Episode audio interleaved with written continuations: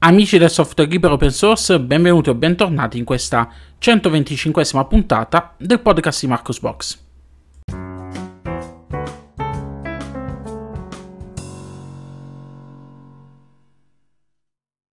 Rieccoci qui in questa nuova puntata del podcast di Marcos Box, come sempre a commentare con voi le principali notizie dal mondo del software libero open source. Questa settimana mm, sarà una puntata molto breve, quella del podcast, perché si sa, è estate, quindi ehm, i programmatori, così come tutti quanti gli, et- gli esseri viventi senzienti, tutto hanno voglia furché di mettersi vicino al computer a prendere caldo, a sudare, a fare e dire. Quindi eh, l'estate è fatta per, per, stare al fresco, per stare fuori con gli amici, per, per, per cercare di stare il meno possibile davanti al computer a, a, a soffrire il caldo. Vabbè, iniziamo la puntata. Apriamo questa puntata parlando di Ubuntu con una notizia che farà felici molti di voi all'ascolto, tutti quelli che sono eh, appassionati di, eh, di audio. Uh, Ubuntu 22.10 utilizzerà Pipeware per la gestione dell'audio, quindi anche Ubuntu si appresta a sostituire il server audio Pulse Audio in favore di uh, Pipeware, adeguandosi a, così alle altre distribuzioni GNU Linux mainstream come uh, Fedora Workstation, Arch Linux, anche se Arch Linux ha fatto, mi sembra qualche settimana fa qualche passo indietro, vabbè, ma comunque è quella la, la strada. E lo switch è già avvenuto, lo switch è già avvenuto nella eh, versione in sviluppo di Kinetic Kudu, che è il nome in codice di Ubuntu 22.10, quindi se scaricate le ultime ISO eh, della versione attualmente in sviluppo potete già testarlo e beneficiare di tutti quanti i benefici che porta, pur, eh, che porta Pipewire. Restiamo in casa Canonical, restiamo in casa Ubuntu con una notizia che eh, molti, molti di voi attendevano eh, Plex ha finalmente un client desktop per Linux. Perché ho collegato tutta questa notizia al mondo di Ubuntu e al mondo di Canonical? Beh, perché indovinate un po' in che formato è arrivato il client, client desktop di eh, di Plex per Linux è arrivato in formato Snap ed è quindi eh, liberamente scaricabile dallo Snap Store ed è installabile su Ubuntu e tutte quante le distribuzioni che supportano tale eh, formato. L'applicazione è in tutto e per tutto uguale alle versioni per Windows e macOS, quindi non ci sono stravolgimenti. Ovviamente, come nella tradizione dei pacchetti in formato Snap, dallo Snap Store è possibile installare sia la versione stabile che quella in sviluppo. Eh, buone notizie quindi dunque per tutti tutti gli utenti che eh, attendevano questa versione eh, del client per, per, Linux e buon segno per tutti quelli che come me fanno il tifo per il formato Snap eh, come formato ehm, universale mh, mm, che riesce a attirare l'attenzione da parte degli sviluppatori di terze parti per portare le proprie applicazioni su Linux. È la strada giusta e quindi speriamo, speriamo, incrociamo le dita, che sempre più devono rilasciare in formato snap.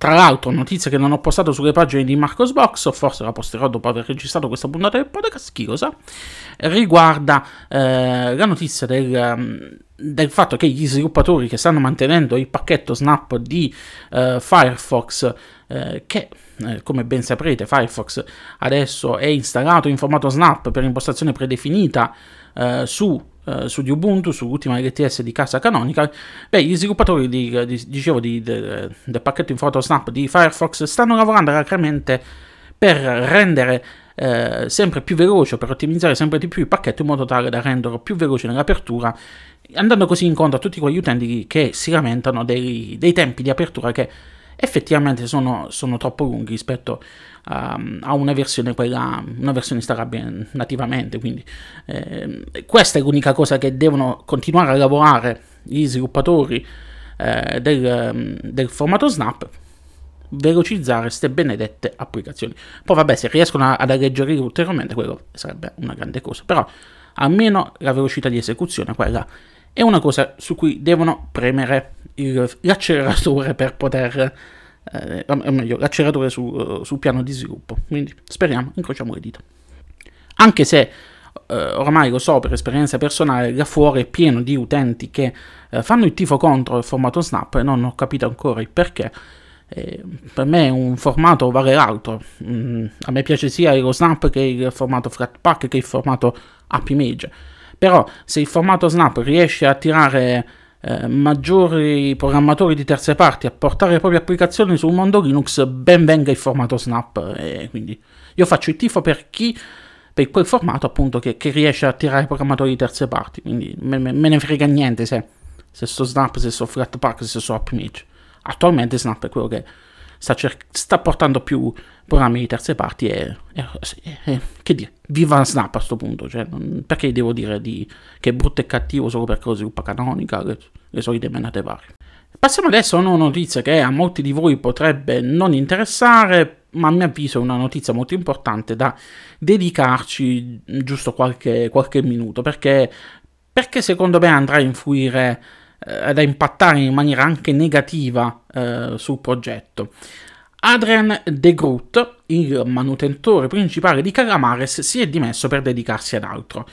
Per chi non lo conoscesse, Calamares è un installer distro agnostico il cui eh, sviluppo è patrocinato da Blue Systems che nel corso degli anni si è fatto apprezzare eh, per la sua solidità, per la sua semplicità e per questo è stato adottato da diverse distribuzioni GNU Linux come ad esempio Endeavor OS, Manjaro, eh, Debian, KOS e decine di, eh, di altre distribuzioni.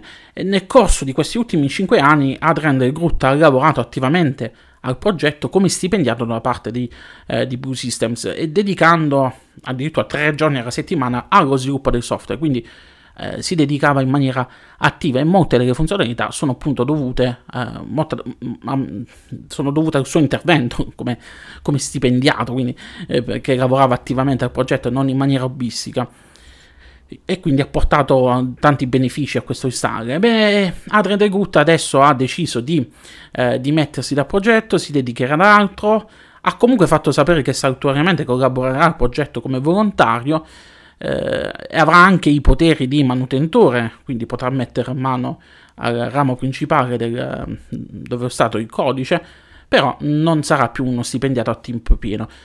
Eh, perché è importante questa notizia? Perché, perché, è tempo che anche le varie distribuzioni che hanno adottato eh, Calamares inizino a camminare un po' con le loro gambette fornendo più, eh, più, più supporto allo sviluppo di, di Calamares e vedremo prossime, nei prossimi mesi che cosa accadrà eh, se eh, ci saranno maggiori contributi da parte delle distribuzioni per, per Calamares. Speriamo, speriamo che eh, vada tutto bene. Concludiamo questo spezzone dedicato alle distribuzioni Linux parlando nuovamente di Pop OS. System 76 e HP si apprestano a lanciare sul mercato un nuovo dispositivo, un computer portatile chiamato HP Dev One, un computer portatile che avrà Pop OS eh, come sistema operativo preinstallato e eh, si baserà su hardware AMD. Eh, L'HP Dev One, come lascia presagire il nome, ha come target principale gli sviluppatori che cercano una macchina eh, potente e completamente compatibile con Linux, quindi uh, va a fare concorrenza, diciamo così, al, um, ai portatili venduti da Dell con, con Ubuntu preinstallato. Le specifiche uh, dichiarate di questo uh, nuovo prodotto, di questo nuovo portatile dell'HP, l'HP Dev One, sono un processore AMD Ryzen 7 Pro, octa-core, 16 GB di memoria RAM DDR4 3200 MHz, eh, come spazio di archiviazione troviamo un terabyte PCI Express NVMe M2, un display eh, antiriflesso con diagonale da 14 pollici e risoluzione Full HD, ovviamente la grafica AMD Radeon integrata, e abbiamo anche una chicca che a molti non, eh, non interesserà, però mm, fa capire l'attenzione che ci stanno mettendo in questo prodotto, è che il tasto super, eh, ci sarà il tasto super al posto del classico eh, tasto mm, con il logo di Windows.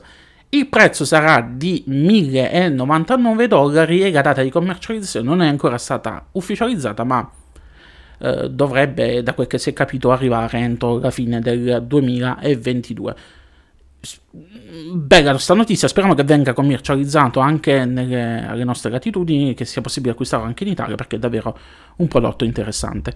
E facciamo il tifo tutti quanti per System 76 e per HP, che questa collaborazione eh, va di oltre questo prodotto e, e ci, ci, si aspetti un futuro pieno di computer eh, HP con, con Linux. Luca ritorna a scrivere sulle pagine di Marcosbox e lo fa con un editoriale dal titolo La Cina va verso l'indipendenza del software e noi lo spunto dell'editoriale di Luca è basato su una notizia mh, fatta trapelare qualche, qualche, giorno fa da parte di Bloomberg. Eh, la Cina, secondo Bloomberg, ha intenzione di sostituire tutta quanta l'infrastruttura informatica statale, stimata attorno ai 50 milioni di computer, quindi eh, tantissimi, tantissimi computer da migrare, con soluzioni domestiche, stando all'articolo di Bloomberg, la scelta per i sistemi operativi cadrebbe proprio su Linux e, e quindi eh, ciao ciao Microsoft, Microsoft, Windows in favore di una distribuzione Linux eh, sviluppata ad hoc per eh, i computer della pubblica amministrazione. Secondo sempre Bloomberg, il tutto è, mm, stato già pianificato e questa migrazione dovrebbe avvenire nell'arco dei prossimi due anni, quindi ormai, sempre secondo Bloomberg, ormai è fatta. E non è la prima volta che si sente parlare di un paese non occidentale intenzionato a, passare a una soluzione basata su Linux. Eh, basti pensare ad Astra Linux della Russia, Red Star OS che ho recensito fra l'altro qualche anno fa sulle pagine di Marcosbox. Trovate anche la video recensione che fece all'epoca. Eh, e non è nemmeno la prima volta che la Cina si sente, si sentono notizie da parte della Cina a riguardo. Eh, giusto nel 2019 vi parlavo di un articolo, vi avevo passato un articolo eh, dove era stato spiegato che la Cina aveva intenzione di eh, migrare entro il 2022 tutti i PC della pubblica amministrazione eh, sia eh, verso soluzioni software cinesi ma anche soltanto ne- verso, verso soluzioni hardware eh, cinesi, sì, eh, avete capito bene, nel 2019 la Cina era intenzionata anche a, ehm, a utilizzare soltanto eh, computer costruiti da aziende cinesi con componenti fabbricati da aziende cinesi e con sistemi operativi e software cinesi. Poi sappiamo bene che cosa è successo tra la fine del 2019 e il 2020 la pandemia e tutto il resto e quindi eh, molto probabilmente è questo il motivo che ha fatto slittare il piano della Cina di migrare, eh, migrare verso, eh, verso, soluzioni Linux. Eh, all'epoca addirittura si parlava già di un sistema operativo, la distro più gettonata era Kirin, eh, la distro sviluppata dagli accademici dell'Università Nazionale della Tecnologia di Difesa della Repubblica Popolare della Cina. Eh, hanno un nome lunghissimo. Comunque, eh, andatevi a leggere l'articolo eh, di Luca mh, nel suo editoriale perché fa una riflessione eh, paragonando la Cina a noi europei. Non è, secondo voi, tempo, cioè, secondo voi il tempo è maturo per fare una cosa del genere anche in Europa? Eh, ovviamente nessuno è contro il software commerciale per partito preso, però visto e considerati i problemi di sicurezza, visto e considerato che la storia ci insegna che eh, nei sistemi operativi e nei software eh, commerciali spesso si ritrovano dei backdoors mh, mm, che vengono utilizzate per poterci spiare allegramente. E io, se fossi nell'Unione Europea, inizierei un po' a, a puntare su queste cose. Eh, meno GTPR stronzatine varie che ci obbligano a mettere banner sui siti e quant'altro e più sicurezza dal punto di vista informatico in questo caso. Fatemi sapere, anzi, fate sapere a Google cosa ne pensate, lasciate un commento sulle pagine di Marcosbox e andate a leggere subito l'editoriale. Muovetevi, adesso. Concludiamo questa puntata del podcast di Marcosbox con una notizia che ha fatto infuriare molti di voi all'ascolto, ma ha fatto infuriare anche me, eh, a dire il vero. Conoscete tutti quanti DuckDuckGo, è un eh, motore di ricerca libero, indipendente, eh, che ha come come feature principale quella di non tracciare gli utenti, quindi è rispettosa della privacy degli utenti. Nel corso degli anni DuckDuckGo è stato adottato anche come eh, motore di ricerca di svariati browser web, è stato incluso all'interno di svariati browser web e, ehm, e, nel corso degli anni gli sviluppatori di DuckDuckGo hanno anche realizzato delle applicazioni eh, dei browser web per Android, per iOS e recentemente anche per Mac e Windows. A dire il vero, l'edizione per Mac è già arrivata in versione beta, l'edizione per Windows arriverà a breve. La, la, caratteristica di questi browser web è che bloccano i tracker dei principali spioni del web come Google, Facebook e Microsoft. O almeno questo è quello che fino a ieri tutti quanti pensavamo, perché i ricercatori specializzati in cybersicurezza eh, Zach Edwards, ha scoperto che mentre DuckDuckGo da un lato blocca regolarmente i tracker di Google e di Facebook, dall'altro canto, dall'altro lato consente ai tracker di Microsoft di continuare a funzionare. Ebbene sì. E che cosa ha scoperto? Eh, con una serie di test è riuscito a dimostrare come eh, il browser web di DuckDuckGo blocca tutti i tracker, ad eccezione di quelli relativi ai domini di Bing e LinkedIn. Bing è il motore di ricerca di, eh, di Microsoft e LinkedIn è la, il social network eh, dedicato ai lavoratori che è stato acquistato qualche anno fa da, da Microsoft.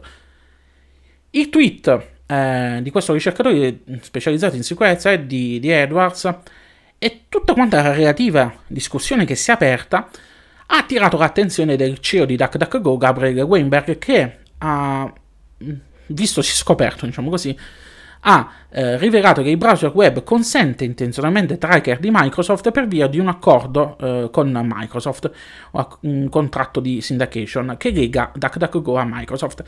Questo contratto, tra parentesi, questo accordo è di pubblico dominio e consente a DuckDuckGo di mostrare degli annunci contestuali da parte di Microsoft. Il comportamento dei click sugli annunci non è associato a un profilo utente con la nostra chiave di ricerca, quindi lato, lato ricerca su, su, su browser, eh, su, su, web eh, tramite DuckDuckGo siamo, diciamo così, in un certo senso coperti, siamo sicuri che non, che non, che non ci traccia, almeno fino a uh, ulteriori smentite. Quello che non sapevamo però fino ad oggi, perché non era scritto sul, sull'accordo di pubblico dominio, mm, era che eh, il comportamento riguardante i tracker. E la cosa che fa specie, che fa pensare, dice come mai DuckDuckGo, che noi siamo tutti per, per la privacy, per la trasparenza e quant'altro, non ha mai fatto un cenno al riguardo, non ha mai detto niente al riguardo, sino a quando non è stata scoperta? E, ehm, dopo la pubblicazione di questa storia, eh, Weinberg di DuckDuckGo ha risposto ai giornalisti Breaking, Breaking uh, Computers affermando che eh, stanno comunque eh, lavorando per cercare di rimuovere questa restrizione, eh, questa restrizione prevista dal loro accordo e per essere più, più trasparenti di essere anche più trasparenti nelle descrizioni del, dei browser web nel, nei relativi app store di, di Google e di, ehm, e, di, e di, Apple. Uh, ripeto, perché, perché hanno taciuto fino adesso? Perché non hanno rivelato fino adesso? È un comportamento brutto. Eh, a dire il vero, nel corso degli ultimi mesi hanno combinato, ne hanno fatte anche altre. Eh, perché eh, prima hanno bloccato i siti russi, poi i siti eh, pirata manomessi nei risultati dei motori di ricerca, adesso si, si scopre questo, questo, accordo segreto con Microsoft, con questa, eh, con questa cosa, e, e mm, cioè, c'aveva ragione, eh, cioè il detto, la citazione latina, eh, temo gli achei anche quando non portano, anche quando portano doni. Eh, dobbiamo stare sempre con, sempre attenti, sempre pronti a vigilare per evitare di, di farci fregare da tante belle chiacchiere che ci vengono propinate riguardo la privacy e quant'altro, che poi puntualmente vengono eh, smentite eh, dalle varie aziende. Abbiamo visto anche il caso con Brave per quanto riguarda il suo comportamento, per quanto riguarda ehm, i, gli annunci cripto che venivano mostrati con un referral loro. Troppe cose, troppe cose che non, non mi piacciono, non mi stanno piacendo recentemente. Se volete un um, motore di ricerca uh, libero, che non legato a Google uh, oppure a Microsoft, adesso è rimasto praticamente soltanto Quant, il motore di ricerca europeo uh, fine, francese, eh, nella fattispecie, che è stato finanziato anche con soldi pubblici europei. Sperando che Quant poi non si non faccia, eh, non faccia qualche altra porcata anche lei. Cioè, perché a questo punto uno ci viene da pensare. Se devo utilizzare DuckDuckGo per non essere tracciato, quando poi in realtà vengo tracciato in un'altra maniera, tanto vale che utilizzo Google, almeno Google mi offre, comp- mi offre qualcosa uh, per, per, i dati che, che, che prende da, dalle mie ricerche e da quant'altro, perché mi offre un servizio che effettivamente funziona, mi offre il servizio delle mappe, mi offre anche una ricerca che funziona senza eh, senza problemi, che mi consente di, eh, di arrivare subito al punto di cercare subito le informazioni che mi servono. Fatemi sapere voi che cosa ne pensate. Comunque, lasciate un commento sulle pagine di Marcosbox se siete rimasti delusi anche voi da parte di, di DuckDuckGo.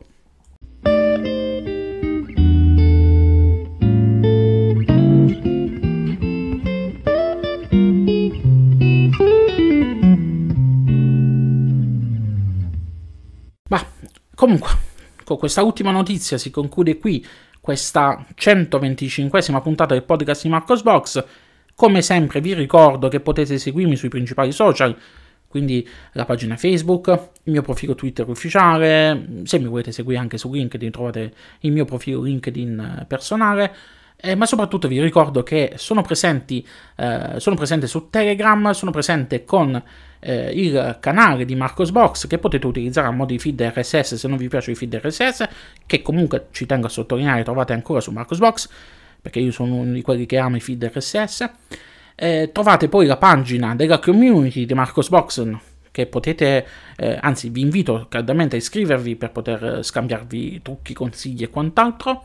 Si parla anche di roba non inerente strettamente al mondo Linux, quindi non abbiate timore a iscrivervi, non sono soltanto nerd fissati soltanto con Linux, ma si parla di, di tutto, quindi è concesso, concesso, anzi, è concesso, è incentivato il parlare di tutto. E infine vi ricordo che è presente eh, una pagina Telegram dedicata alle offerte di Marcosbox con il link affiliazione Amazon. Sapete bene come funziona. Voi acquistate su Amazon utilizzando il mio link eh, referral di affiliazione che trovate anche su, scritto sulle pagine di Marcosbox, che sarebbe Marcosbox-21. E quindi acquistando prodotti su, su Amazon eh, voi non pagherete nulla in più, ma Amazon mi restituirà una certa fee, una certa percentuale eh, che poi mi, mi verrà data sotto forma di buoni sconto che utilizzerò, anzi ho già utilizzato in passato per eh, andare a sostituire un po' le componenti hardware che sono andate in barca recentemente. Quindi sapete bene che nel corso degli ultimi mesi i computer monitor tutto quando mi si è rotto in maniera una congiunzione astrale più unica che rara. E, e attualmente sto avendo anche un bug su, su, su, Windows, non mi odiate, utilizzo anche Windows, che ogni tanto mi si sente un suono, di, il suono mi si sente distorto, non ho capito ancora perché. Non lo fa fisso. Ho paura sia la scheda madre nuova. Se la scheda madre nuova che si è fottuta la, la parte della scheda audio, è, cioè, è il colmo. Sono tre mesi, due mesi. Cioè, c'è una sfiga pazzesca. Comunque, lunga vita e prosperità a tutti quanti e ci riascoltiamo nella prossima puntata del podcast di Marcos Box. Ciao ciao. Se sentite botte è perché io gestico e do botte ovunque. Ciao ciao.